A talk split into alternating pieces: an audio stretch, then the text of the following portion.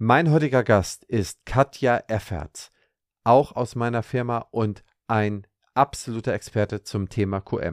Hat QM-Software für Zahnarztpraxen entwickelt, hat in Praxen gearbeitet, die schon sehr früh sehr weit im Thema QM waren. Beispielsweise hat sie ihre Ausbildung seinerzeit beim Vorsitzenden der Geschäftsführung der KZBV, Dr. Wolfgang Esser, gemacht. Äh, später hat sie in Hunderten von Praxen QM eingeführt. Das heißt, ein absoluter Vollprofi seit 15 Jahren im Thema QM, hat die ganze Weiterentwicklung, Mitentwicklung von QM mitgenommen und bringt unsere Hörerinnen einfach mal in dieses Thema vernünftig und gescheit rein und wagt einen Ausblick in die Zukunft. Die wichtigsten Dinge haben wir mal zusammengeschrieben, findet ihr wie immer in den Show Notes und ich wünsche euch viel Spaß beim Zuhören. Bis dahin, euer Christian Hendrizi. Herzlich willkommen zum Praxisflüsterer Podcast Staffel 5 mit dem Thema Update 22 Wissen kompakt für die Zahnarztpraxis. Was ändert sich für Zahnärztinnen und Zahnärzte in diesem Jahr? Was sind die neuen Regelungen in den Themenbereichen Steuern, Recht, Gematik und so vieles mehr? Erfahrt die für euch wichtigsten Zahlen, Daten und Fakten und werdet mit eurer Praxis noch erfolgreicher, indem ihr diese Dinge direkt verarbeitet und umsetzt. Partner der Staffel ist die BFS. Liebe Katja, ich freue mich, dass du heute mein Gast bist. Herzlich willkommen in der Show. Ja, hallo und vielen Dank für deine Einladung. Liebe Katja, wir belegen heute das Thema QM. Ein Thema, was im ersten Moment immer sehr sperrig klingt, im zweiten Moment, in der zweiten Betrachtungsweise ist es eigentlich der Effizienzturbo für die Praxis und für die Probleme, die in Zukunft auf die Praxis zukommen. Aber bevor wir da einen Deep Dive machen, möchte ich, dass unsere Hörerinnen dich einmal besser kennenlernen. Insofern die Frage, wer bist du und wo kommst du her? Ja, mein Name ist Katja Efferts. Ich komme aus dem wunderschönen Mönchengladbach am Niederrhein. Und ja, da lebe ich, da ist mein Lebensmittelpunkt und ich bin aber seit inzwischen ja über 25 Jahren auch in der Dentalwelt zu Hause. Das ist also tatsächlich auch mein Lebensmittelpunkt. Also Katja ohne Dentalwelt ist irgendwie nicht mehr so richtig vorstellbar. Das stimmt, das stimmt. Und ja, ich habe in den 90er Jahren meine Ausbildung zur damals ja noch Zahnarzthelferin bei Dr. Wolfgang Esser hier in Mönchengladbach gemacht. Oh, unser ähm, KZBV-Vorsitzender. Ja, mhm. ganz genau, genau. Mhm. Hast ja eine harte Lehre genossen, ne? Ja, da habe ich schon einiges mit auf den Weg bekommen, ja.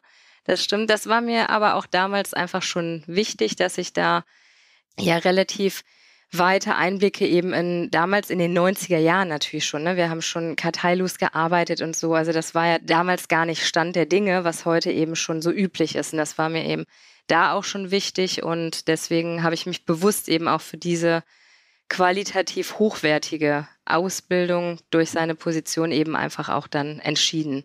Also Dr. Esser war damals schon visionär, sagst du sozusagen. Ja, genau. Ja, er war immer schon Vorreiter und vor den anderen.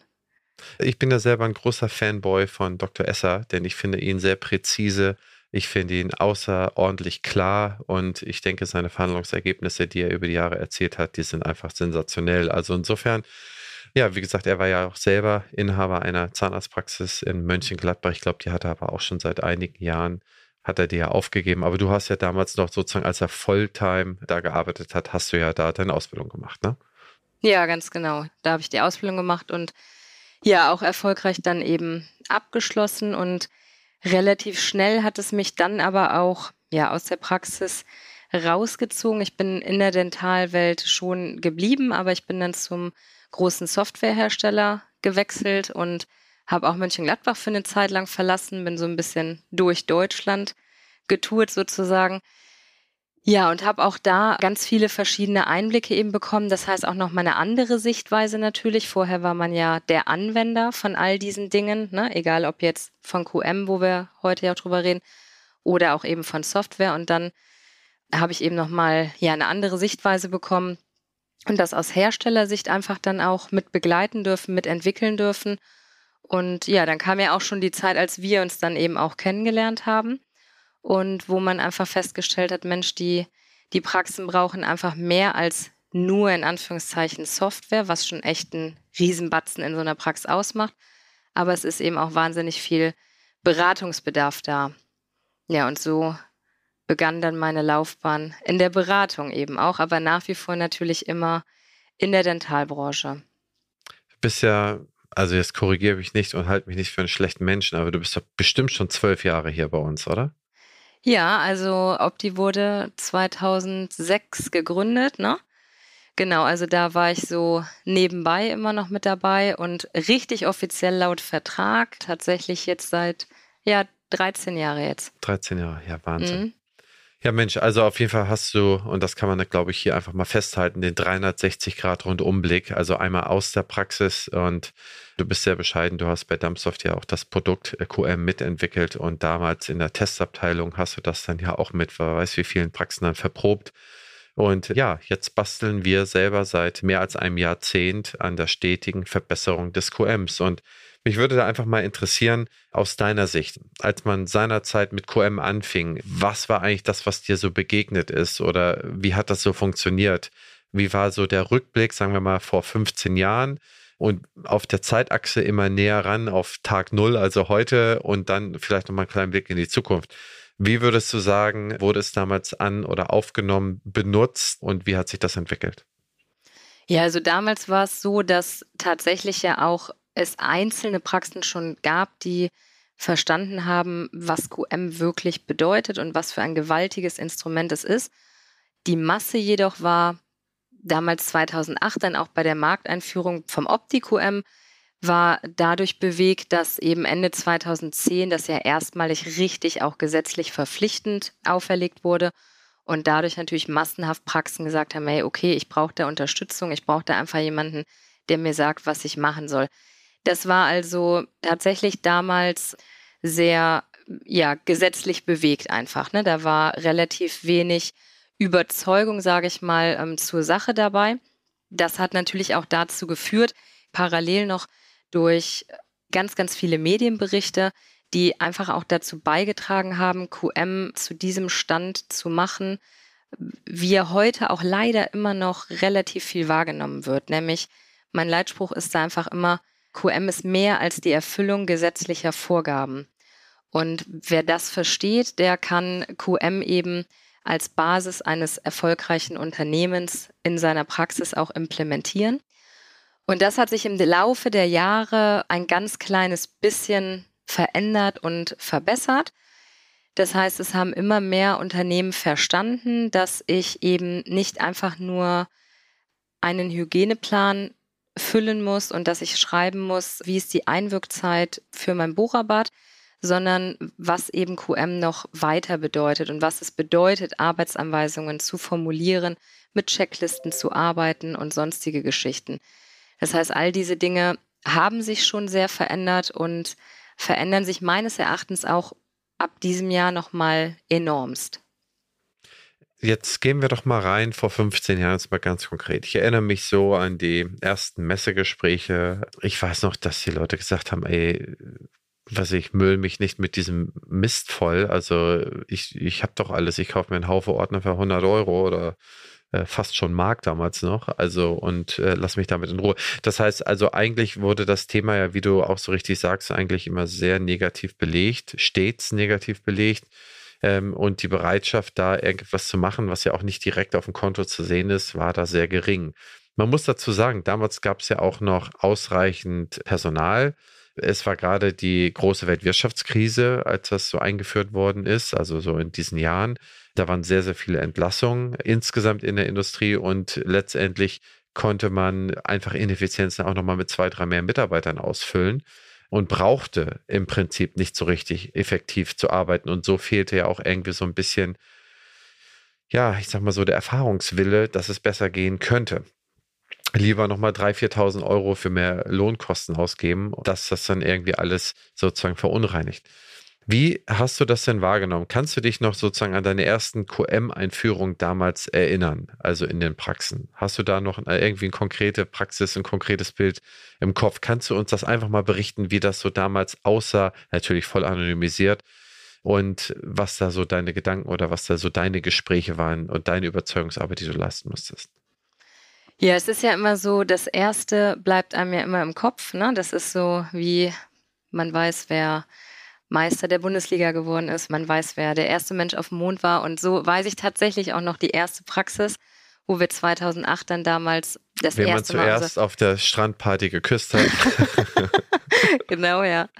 Wo dann unsere erste QM-Einführung im Raum äh, Wolfsburg, wo ich damals hingefahren bin. Wir haben vorher unser QM natürlich ja sehr detailliert aufbereitet und das auch vom TÜV Nord damals vorab noch extra prüfen lassen, um zu sagen, ey, ist das alles hier so ISO und GBA-konform? Und dann bin ich eben in diese Praxis gefahren und hatte so mein klares Schema, was ich mit denen machen möchte. Und auch damals war es ja schon so, dass so Punkte wie Fehlermanagement, Arbeitsanweisungen, Checklisten, dass das als, ja, als Instrument einfach definiert war in der Richtlinie vom gemeinsamen Bundesausschuss und dass das eben umzusetzen galt. Und dann haben diese beiden Praxisinhaberinnen damals zu mir gesagt, Fehlermanagement brauchen wir nicht. Pa Fehler passieren hier nicht. Also Fehler passieren ja nie irgendwo, ne? Keiner möchte Fehler machen. Und während ich da, was war so ein gesamter Schulungstag, die Praxis war komplett ausbestellt, es war niemand da und die haben mit einem Labor zusammengearbeitet, was 70 Kilometer entfernt ist. Und dieser Laborfahrer kam standardmäßig jeden Tag um 11 Uhr in die Praxis, um die aktuellen Abdrücke abzuholen. So auch an diesem Tag. Und war not amused darüber, dass ja, oh Schreck, gar keine Patienten heute da waren und er vergessen wurde zu informieren. Das heißt, er hätte angerufen werden müssen, Mensch, ne, lieber Fahrer, wir haben heute interne Schulung, du brauchst gar nicht zu kommen. Und so zogen sich diese kleinen Fehler, zogen sich immer weiter. Patienten standen vor der Tür, weil kein Zettel an der Tür war, der Anrufbeantworter war nicht besprochen, dass man heute nicht erreichbar ist. Und irgendwann habe ich dann gesagt, Mensch, sollen wir denn jetzt doch nochmal über das Thema Fehlermanagement sprechen? ich habe halt einfach nur so ein paar Stunden gewartet und dann hat sich die Frage quasi im Grunde selbst erübrigt. Und die Praxis hat dann auch relativ schnell, wir haben das im ganzen Teamcoaching damals gemacht, verstanden, dass es eben tatsächlich mehr ist als die Erfüllung gesetzlicher Vorgaben, sondern dass es wirklich um den Praxisalltag geht und um den Ablauf und um die Zufriedenheit aller. Egal, ob es Partner sind wie das Labor, ob es die Patienten sind oder ob es eben auch die Mitarbeiter sind. Und all diese Dinge, ja, sind dann da so ein bisschen klarer geworden und haben sicherlich dazu beigetragen, die Sichtweise von der Praxis auf das Thema QM eben zu verändern. Aber das ist mir sehr, sehr ja, in Erinnerung geblieben. Das spiegelt sich aber auch immer noch heute wieder. Ne? Also Fehler ist ja sowieso immer ein Thema, was keiner gerne zugibt und keiner macht.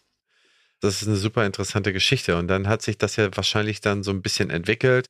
Irgendwann ist es dann größer geworden, ist es mehr Mainstream geworden.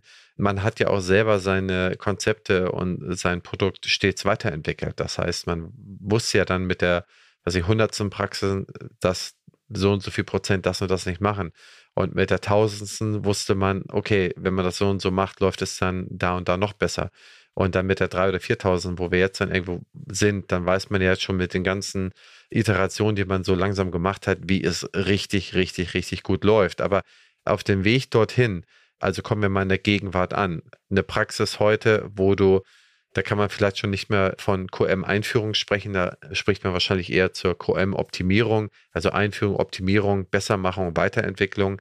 Wie kommunizieren die heute? Was sind heute die größten Knackpunkte, die man bearbeiten muss? Fehlermanagement wird wahrscheinlich immer noch ein Punkt sein, aber was sind da so die Dinge, die du da siehst, auf die du besonderen Wert legst?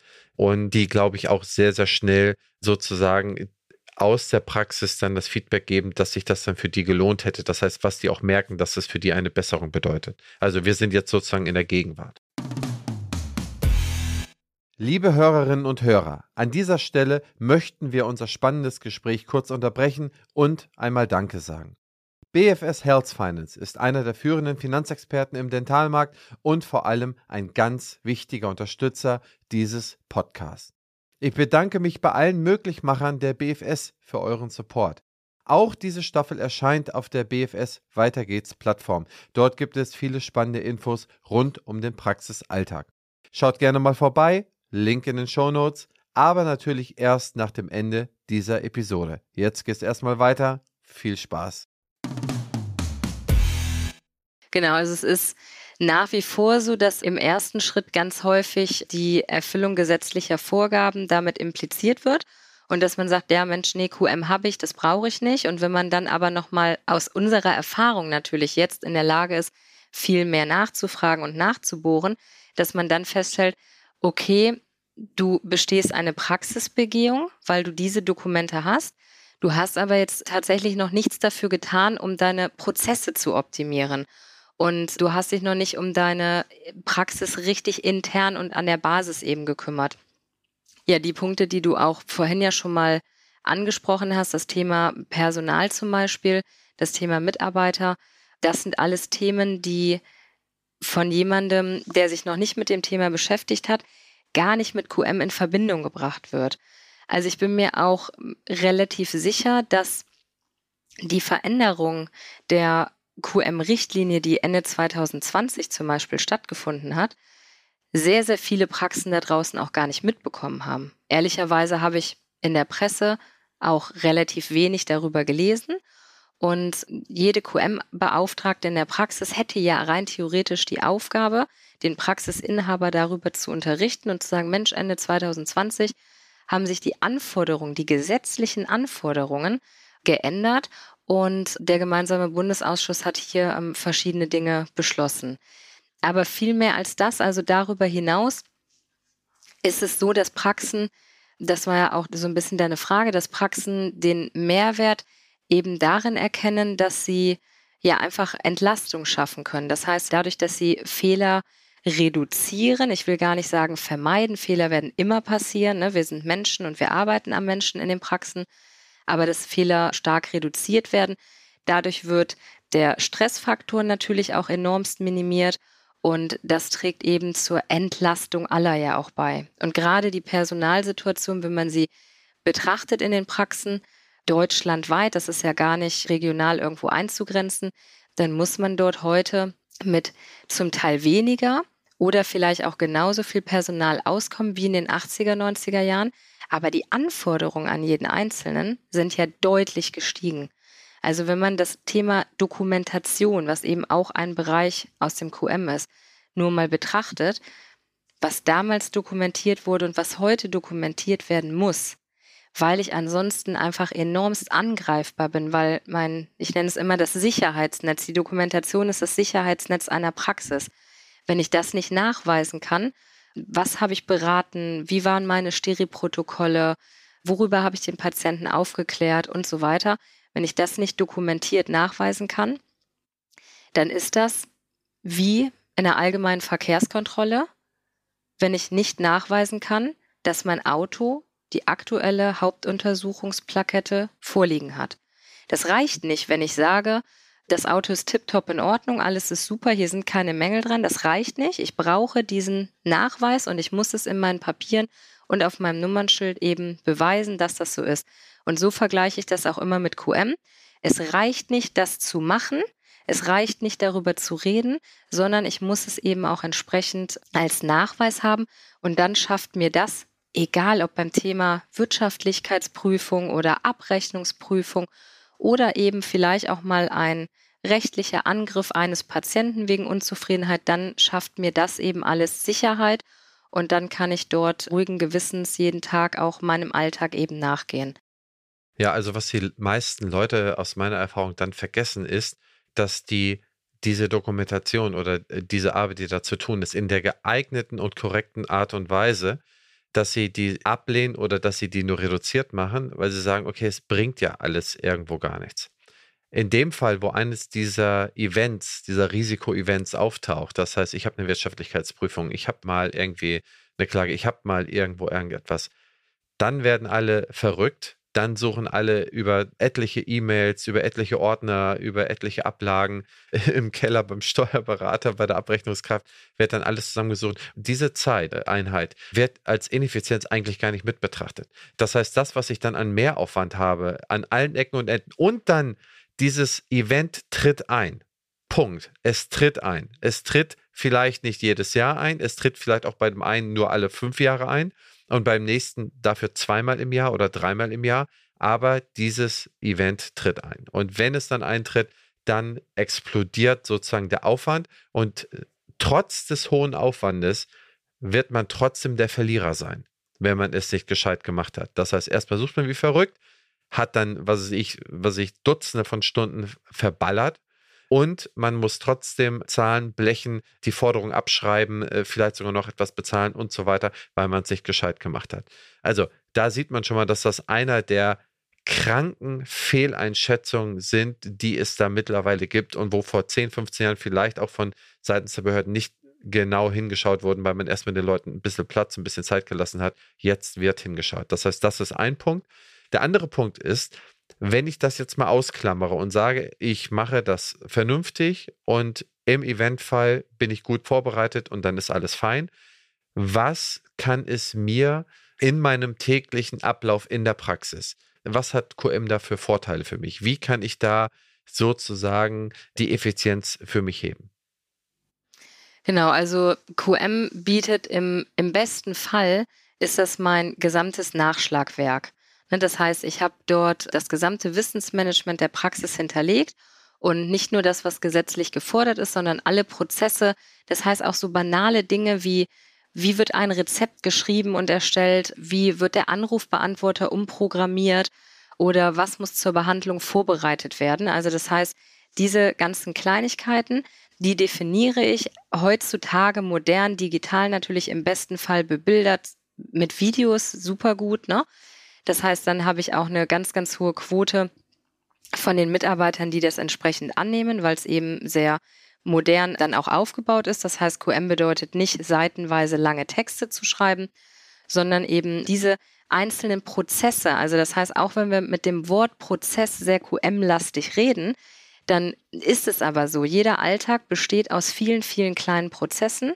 Und wenn ich es eben schaffe, das in meinem QM abzubilden. Als klares Beispiel, was gerade extremst an Trend gewinnt, sage ich jetzt einfach mal, ist den Onboarding-Prozess eines neuen Mitarbeiters abzubilden. Das heißt, den wirklich bis ins kleinste Detail einmal zu definieren. Denn wie ist die Situation in der Praxis aktuell? Ich habe Personalmangel, ein neuer Mitarbeiter kommt. Juhu, ich habe es geschafft, einen neuen Mitarbeiter zu finden. Jetzt muss der aber eingearbeitet werden. Und jeder von uns, der das schon mal gemacht hat, weiß, das kostet erstmal Zeit, ne, den einzuarbeiten.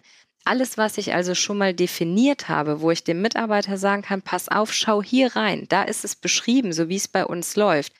Da kannst auch du, da weißt du, was ist morgens hier zu tun, wie sollen die, wie lange müssen die Einheiten durchgespült werden und welche Nummer muss ich anrufen, um den Fahrer beim Labor zu erreichen. Alle diese täglichen To-Dos sozusagen, die kannst du hier nachlesen. Diese ganze Zeit spare ich wo der neue Mitarbeiter den alten Hasen sozusagen mit Fragen halt belasten muss und das entsprechend selber nachlesen kann. Das ist ein großer Prozess natürlich, der in relativ vielen Praxen Anwendung findet, weil je unterschiedlicher die Situationen auch sind, aber natürlich das Onboarden neuer Mitarbeiter immer irgendwo Anwendung findet. Ja, ich meine, es ist ja klassisch so, weil wird es ja gemacht, lauf mal kurz mit, schau es dir mal an, schau mal über die Schulter. Genau.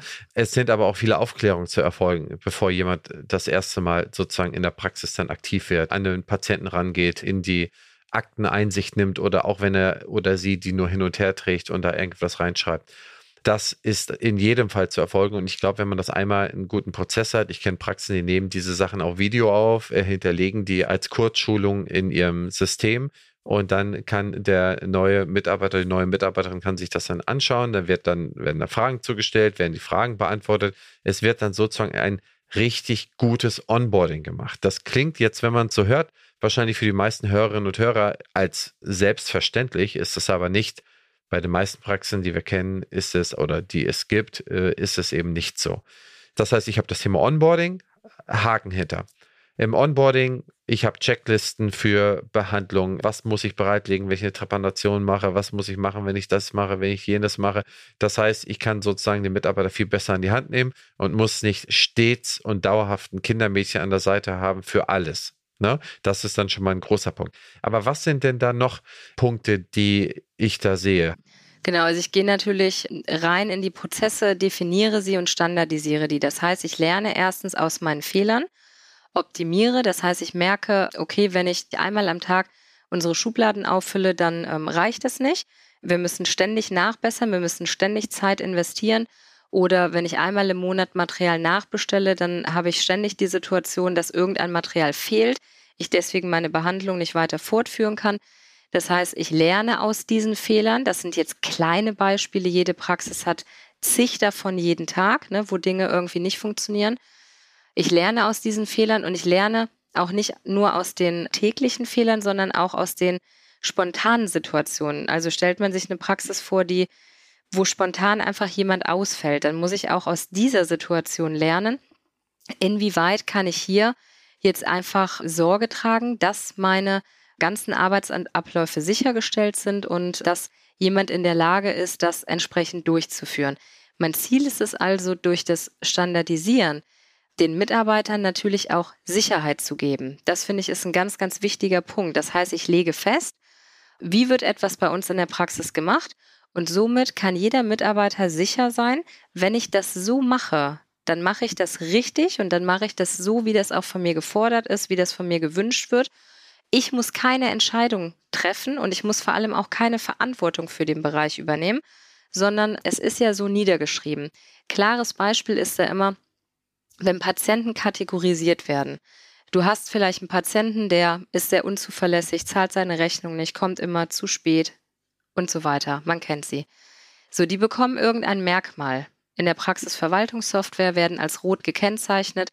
Wenn ich jetzt in meinem QM nicht hinterlegt habe, wie wünscht die Praxisleitung, dass sie mit diesem Patienten umgeht? Was darf der Mitarbeiter sagen, um das Beispiel wirklich mal konkret zu machen? Darf der Satz gesagt werden, Sie bekommen bei uns keinen Termin mehr? XYZ, alles solche Dinge. Wenn das nicht hinterlegt ist, wird es wenig Mitarbeiter geben, die ohne Rücksprache, was ja wieder Ressourcen frisst und den Prozess im Ablauf stört, die ohne Rücksprache einfach nur sagen, oder sich wohlfühlen in dieser Situation, denn sie müssen jetzt selber entscheiden und selber das Gefühl haben, die Verantwortung zu übernehmen, wie gehe ich jetzt mit diesem rot gekennzeichneten Patienten um. Und das sind eben alltägliche Situationen, das heißt, der Praxisinhaber sagt, den Patienten möchte ich hier nicht mehr haben, der ist unwirtschaftlich für mich, der blockiert meine Sprechstunde, der kommt immer zu spät und so weiter. Also ist das ja schon eine wirtschaftliche gute Entscheidung, wenn die Umsetzung aber nicht im QM definiert ist, habe ich das Team nicht mit im Boot, was in der Lage ist, das umzusetzen, weil ich es einfach nicht klar angeordnet habe, sozusagen. Ich habe also rot gekennzeichnete Patienten, die trotzdem lukrative VIP-Patiententermine kriegen. Ja, das verstehe ich sehr gut. Das kann ich sehr gut nachempfinden. Gut, da haben wir jetzt schon mal ein paar Sachen genannt. Was mich jetzt interessieren würde, auch gesetzgeberisch bleibt so ein QM-System ja nicht auf dem Status quo stehen. Ne? Alles, was zwei, irgendwie 2003 oder 2005 oder 2006 beschlossen wurde, wurde ja auch mittlerweile mehrfach revisioniert, verbessert, äh, um die Erfahrung ergänzt, die man da macht, um irgendwelche Sachen reduziert. Was sind so aus deinem Dafürhalten bei den vielen Änderungen, die es in den letzten Jahren gegeben hat, so sagen wir mal die Handvoll wichtigsten Dinge, die du gesetzgeberisch zum Thema QM, sagen wir mal in den letzten drei, vier, fünf Jahren gesehen hast und das Thema MDR, das ja am Rande dessen liegt, würde ich sagen, klammern wir einfach mal aus, weil wir damit eine eigene Folge haben. Genau, also es gibt tatsächlich inzwischen, wie du es gesagt hast, wahnsinnig viele Instrumente, die der gemeinsame Bundesausschuss vorschreibt, die es umzusetzen gilt oder die es zu verwenden gilt sozusagen. Und die sind auch, wenn man sich das eben aus der anderen Sichtweise mal betrachtet, auch immer sinnvoll. Auch wenn manchmal vielleicht der Zweck ein anderer ist. Also mein Lieblingsinstrument momentan ist zum Beispiel in der, ja, in der jüngsten Änderung von Ende 2020 das Thema Mitarbeiterbefragung was hier vom gemeinsamen Bundesausschuss gefordert wird. Mitarbeiterbefragung ist bisher ein Thema, was nur von Praxen angewandt wurde oder ein Instrument, die sich ISO 9001 zertifizieren lassen wollten. Also das heißt, da war das immer schon ein gängiges Instrument. Jetzt ist es so, dass es eben von jeder Praxis auf gesetzlicher Ebene gefordert wird. Jetzt ist es immer nicht schön zu sagen, Mensch, der Gesetzgeber fordert das, macht das, ne? sondern es ist immer schöner zu verstehen, warum soll ich das denn machen und was bringt mir das denn? Der Gesetzgeber möchte den Zweck damit erfüllen, die Informationen aus Sicht des Mitarbeiters zu bekommen, um die Praxis dementsprechend weiterentwickeln zu können. Das ist natürlich, wenn ich das aus Unternehmersicht sehe, auch ein sehr, sehr sinnvoller Aspekt. Wir weiten das immer noch gerne aus Beratersicht weiter aus und sagen, Mensch, dann nutzt das Instrument. Es soll hier wirklich eine anonyme Mitarbeiterbefragung stattfinden. So steht es in den GBA-Richtlinien drin. Nutzt dieses große Instrument und schwenkt doch einfach um zum Thema Mitarbeiterzufriedenheit. Wir sind doch sowieso auch jetzt heute ja schon mehrfach immer auf dieses Thema Personal zu sprechen gekommen. Und wenn ich es schaffen möchte, meine Mitarbeiter an mich zu binden, dass sie sich mit meinem Unternehmen identifizieren, dass sie dem loyal gegenüberstehen und dass sie nicht für 3,50 Euro sofort in die nächste Praxis wandern, dann muss ich eben dieses Thema wirklich aufgreifen und sagen, okay, es ist eh gesetzlich gefordert, ich muss das erfüllen.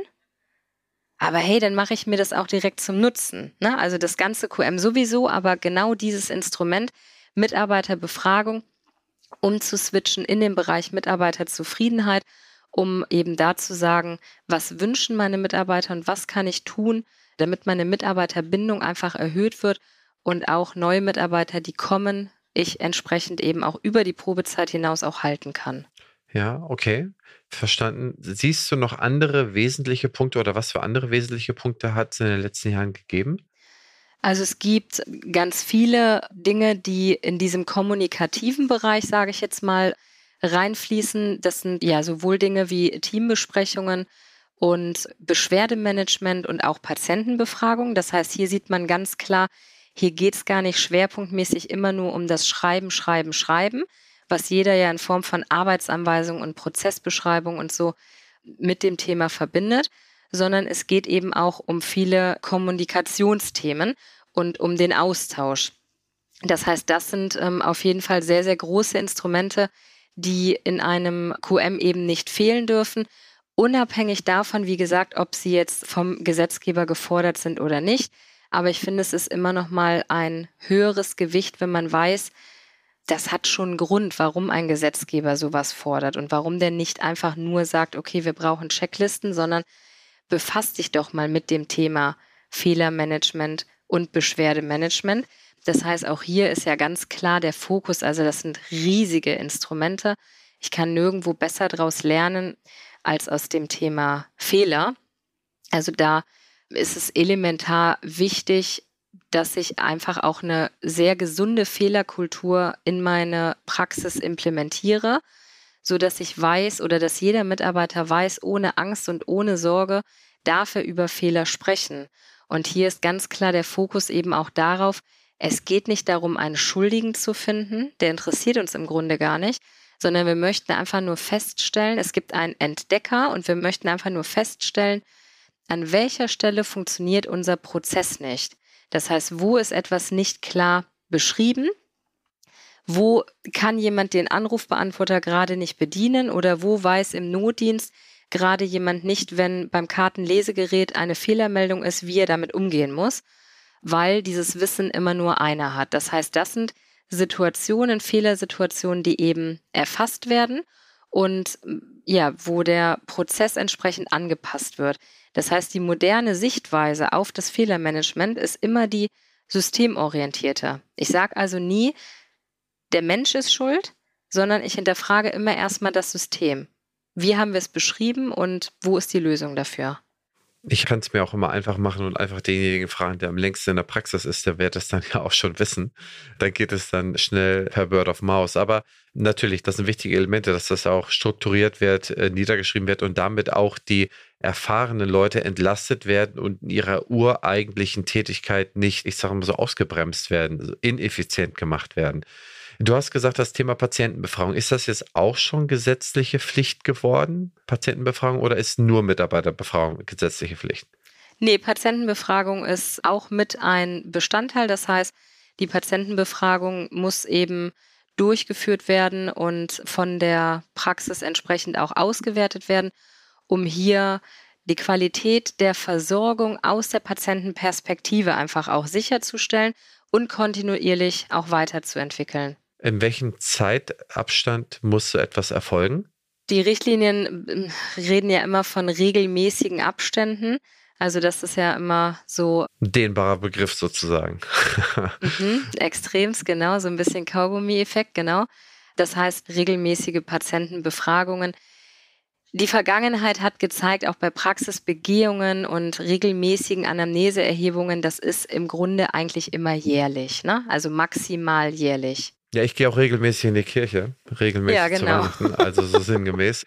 Okay, habe ich verstanden. Das heißt, äh, Fehlermanagement ist Pflicht, Patientenbefragung ist Pflicht, Mitarbeiterbefragung ist Pflicht. Und dann hat das so vorn schon mal ein Differenzierungsmerkmal angebracht. Und zwar, ich weiß noch, seinerzeit, als ich noch täglich damit zu tun hatte, wurde unterschieden zwischen den Praxen, die sich haben zertifizieren lassen wollen, nach der DIN-ISO-Norm, und denen, die sich nicht haben zertifizieren lassen wollen. Vorab eine Frage, was für Zertifizierungsmöglichkeiten gibt es überhaupt? Und B, wo es da noch Unterschiede gibt zu denjenigen, die sich nicht zertifizieren lassen? Genau, also es gibt nach wie vor die ISO 9001 Zertifizierung. Auch die wird in regelmäßigen Abständen immer angepasst und so wie auch die GBA-Richtlinie dann immer weiterentwickelt, neue Anforderungen gestellt. Also alle Zertifizierungen in der Zahnarztwelt sind nach wie vor freiwillig. Es gibt verschiedene Abstufungen. Also es gibt verschiedene Anbieter, auch wenn wir dort namentlich den TÜV beispielsweise als Vorreiter sicherlich als ein akkreditiertes Unternehmen nennen. Das heißt ein unabhängiges Unternehmen, was nicht berät, sondern eben nur die ähm, Audits vor Ort durchführt, dann kann ich da auch verschiedene Abstufungen wählen. Das heißt, ich kann zum Beispiel sagen, ich möchte mich zertifizieren lassen im Bereich Patientenzufriedenheit. Das mache ich, um diesen Prozess komplett zu optimieren in meiner Praxis und um natürlich damit auch werben zu können. Wichtig ist immer, also in der Beratung frage ich die Praxen immer, was sind die Gründe, warum sie sich zertifizieren lassen möchten.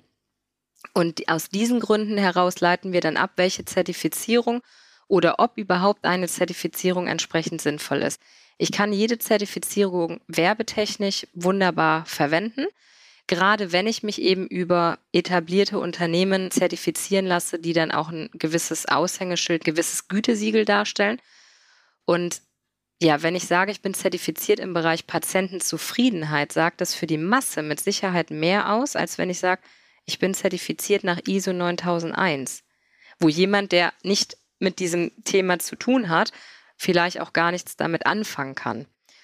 Das heißt, hier kann ich also viele verschiedene kleine Abstufungen wählen, freiwillige Zertifizierungsstufen eben anstreben und verpflichte mich dann immer, in der Regel sind es drei Jahreszeiträume, mit jährlichen Audits so einen Dreijahreszeitraum eben nachzuweisen und durch Audits vor Ort dann eben auch entsprechend durchführen und überwachen zu lassen. Was kostet so etwas? Also es sind ja TÜV-Kosten oder DEKRA-Kosten, um mal zwei zu nennen, um nicht parteiisch zu wirken oder was ich noch mal x andere, die es da sicherlich gibt. Was kostet so etwas dann pro Jahr für eine normale Praxis mit, sagen wir mal, 15 Mitarbeitern, 10 Mitarbeitern?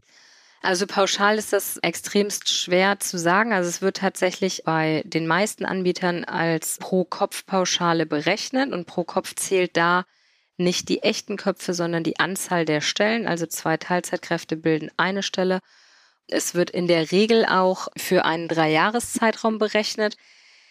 Also um einen groben Durchschnitt zu fassen und um eine konkrete Summe nennen zu können, für eine etwas größere Praxis können wir für einen Dreijahreszeitraum sicherlich von einem Betrag von 5.000 bis 10.000 Euro ausgehen. Ne, dafür bekomme ich, wenn ich es über TÜV oder DEKRA eben machen lasse, bei Erfolg dann eben auch das Go für die Verwendung des Gütesiegels. Das heißt, ich darf es auf meinem Briefpapier, auf meiner Website überall dann eben auch verwenden. Mhm. Ja, aber jetzt schauen wir uns das doch mal an. Gehen wir mal ganz pragmatisch vor. Es gibt tendenziell in den nächsten Jahren so, so viel zu viele Patienten, die nicht von der Praxis abgefrühstückt werden können. Ja, das sind ja die großen makroökonomischen Trends. Das heißt, ich habe als Praxis eigentlich langfristig kein Patientenressourcenproblem, ich habe aber ein signifikantes Mitarbeiterressourcenproblem. Ich kann mir äh, aktuell noch nicht vorstellen, ob es da große Unterschiede macht von einer zertifizierten Praxis als Arbeitgeber und einer nicht zertifizierten, aber es mag da Nuancen geben. Es mag da vielleicht einen Effekt geben, dass man sich da lieber bewirbt. Den kann ich aber nicht messen. Also ich habe ihn auch aktuell, kann ich ihn bei mir selber auch nicht feststellen. Ich glaube, man differenziert sich als Arbeitgeber anders. Eine zertifizierte Praxis mit einer Mitarbeiterzufriedenheit von 60 Prozent kann und wird deutlich schlechter sein als eine nicht zertifizierte mit einer Mitarbeiterzufriedenheit von durchschnittlich 70 Prozent. Ja? Also das wäre für mich ein sehr viel wertvollerer ähm, Indikator, wenn ich mich irgendwo bewerben wollte. Bevor ich dann so viel Geld dafür ausgebe, um eh mein viel zu großen äh, Fluss an Neupatienten oder an Patienten irgendwie noch größer zu machen. Macht es dann nicht lieber Sinn, ich nehme das Geld und mache mein QM da richtig sauber und kümmere mich mit dem Rest wirklich um die Mitarbeiterzufriedenheit und darum, dass ich als Team wirklich richtig Spaß dran habe an dem, was ich tue? Mal ganz blöd gefragt. Also du kannst ja gar nichts antworten, wenn ich so frage. Es war ja fies. Aber seinerzeit gab es immer mal wieder Differenzierungsmerkmale über eine Zertifizierung für die Praxis, DIN, ISO und Co. Merkst du da große Unterschiede? Ist eine Praxis zertifiziert oder ist eine Praxis nicht zertifiziert aus deiner Sicht, wenn du in die Praxen gehst? Sowohl als auch. Aber ehrlicherweise ist entscheidend für den Erfolg eines Unternehmens also ganz ehrlich, meine persönliche Meinung, nicht die Zertifizierung, sondern die Thematik, wie wird das QM in der Praxis angenommen und gelebt. Und ob ich da letztendlich nachher den Stempel der Zertifizierung draufsetze oder nicht, das ist dann nicht mehr kriegsentscheidend. Die Wahrscheinlichkeit, dass wenn jemand so viel Geld bereit ist zu investieren für eine Zertifizierung, dass dann natürlich auch der Wunsch und der Drang so ein bisschen da ist, dass das QM mehr gelebt wird in der Praxis, als wenn das so stiefmütterlich nur von einer Person QMB-mäßig bearbeitet wird.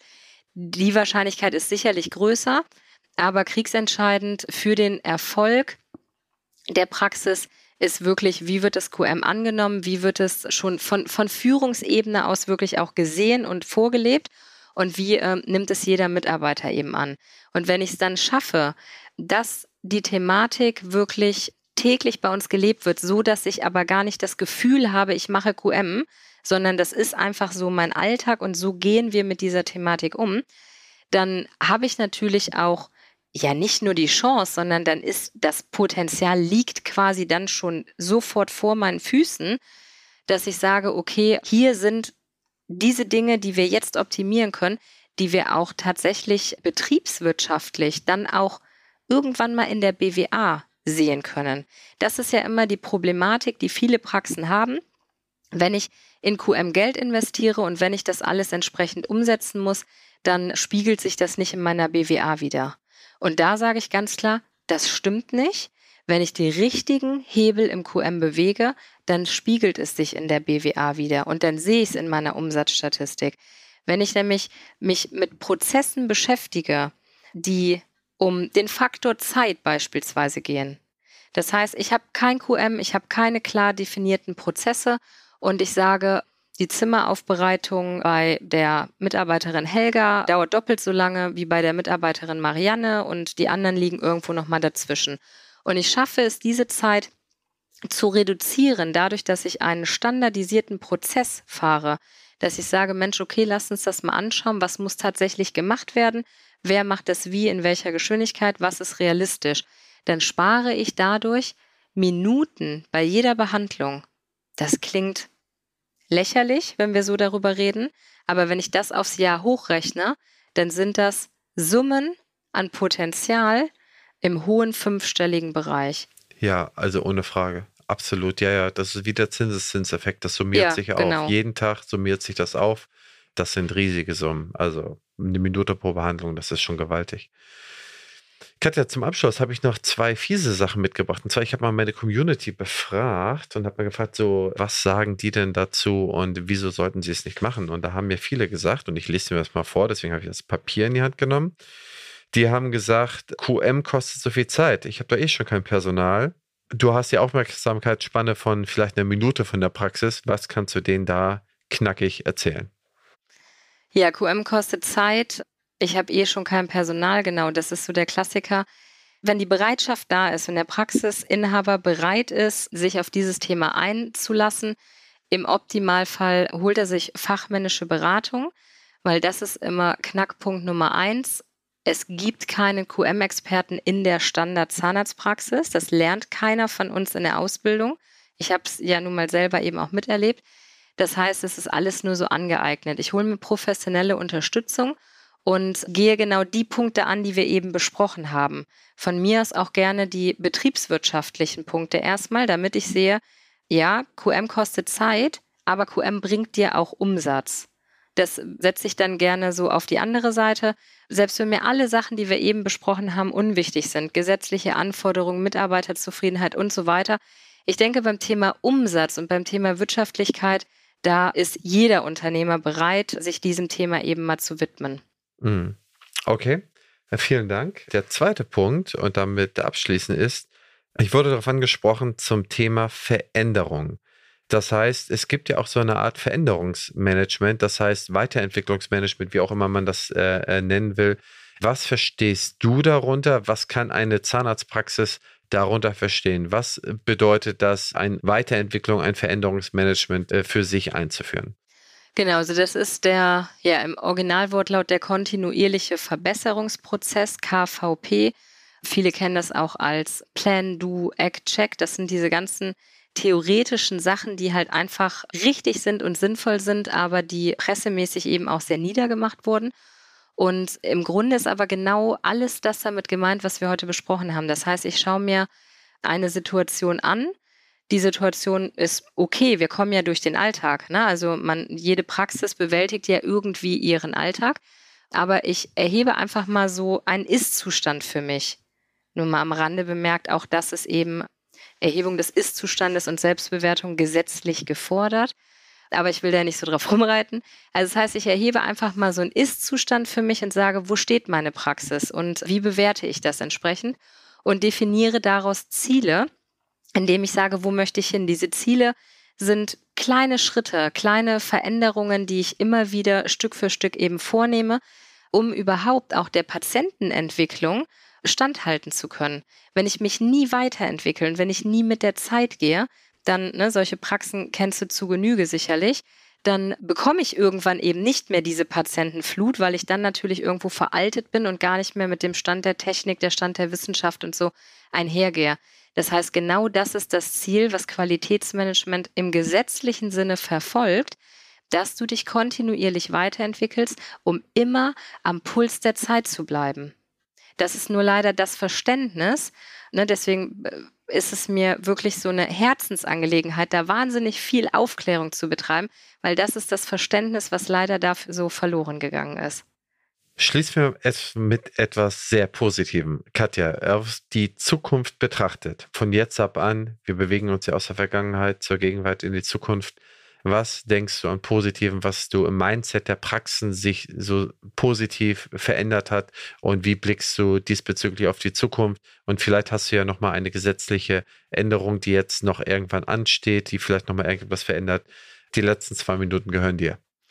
Ja, also das Positive oder wie ich in dieses Jahr zum Beispiel, wir sind ja jetzt noch relativ frisch in 22, wie ich in dieses Jahr blicke, ist, dass ja, festzustellen ist, dass die Praxen tatsächlich langsam verstehen, welches gewaltige Instrument und welche Chancen ähm, QM eben bietet und dass wir es da eben auch schaffen, durch gute Betreuung und gute Beratung die Praxen wirklich weiterhin zu entwickeln. Also es ist wahnsinnig toll und das macht richtig, richtig viel Spaß, mit Praxen zusammenzuarbeiten, die sich dieser Thematik öffnen und die einfach glücklich sind, diesen Schritt gegangen zu sein und sagen, Mensch, ne, meine Mitarbeiter, die sprudeln so vor Energie, denen macht die Arbeit wieder richtig viel Spaß, meine Patienten sind zufrieden und wir haben nach wie vor viel zu tun, wir haben nach wie vor viele Patienten und wir haben auch nach wie vor Stress, aber es ist nicht mehr negativ behaftet. Und das ist einfach für mich ein schönes Fazit und ja, mein Wunsch ist einfach, dass man es schafft, die Sichtweise auf QM eben zu verändern und es nicht nur als gesetzliche Anforderung sieht, auch wenn es dort viele, viele Dinge gibt, die natürlich zu erfüllen sind, aber dass die Verantwortung und die Führungsebene da ja die entscheidenden Stricke in der Hand halten und die richtigen Entscheidungen auch treffen. Super. Das halten wir uns einfach mal im Kopf. Auch nicht zuletzt deswegen, weil sie in Zukunft mit sehr viel weniger Mitarbeitern auskommen müssen. Und sehr viel weniger Mitarbeitern brauche ich sehr viel effizientere Prozesse, sodass ich nicht mehr so viele Leute mit Müll vollmülle und sozusagen sie auf die wesentlichen einträglichen, effektiven Arbeiten in der Praxis bringe.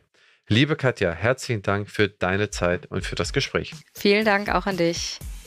Ja, liebe Community, ich hoffe, euch hat äh, dieses Interview gefallen und dass ihr da sehr viele interessante Dinge habt mitnehmen können aus der Vergangenheit, über die Gegenwart und den Ausblick in die Zukunft. Wenn euch dieses Interview gefallen hat, dann bewertet mich doch bei Spotify oder bei iTunes und hinterlasst vielleicht zwei, drei nette Sätze. Das würde mich sehr freuen. Ansonsten, wir sehen uns beim nächsten Mal mit der nächsten Episode. Bis dahin, euer und ihr Christian Henrizi.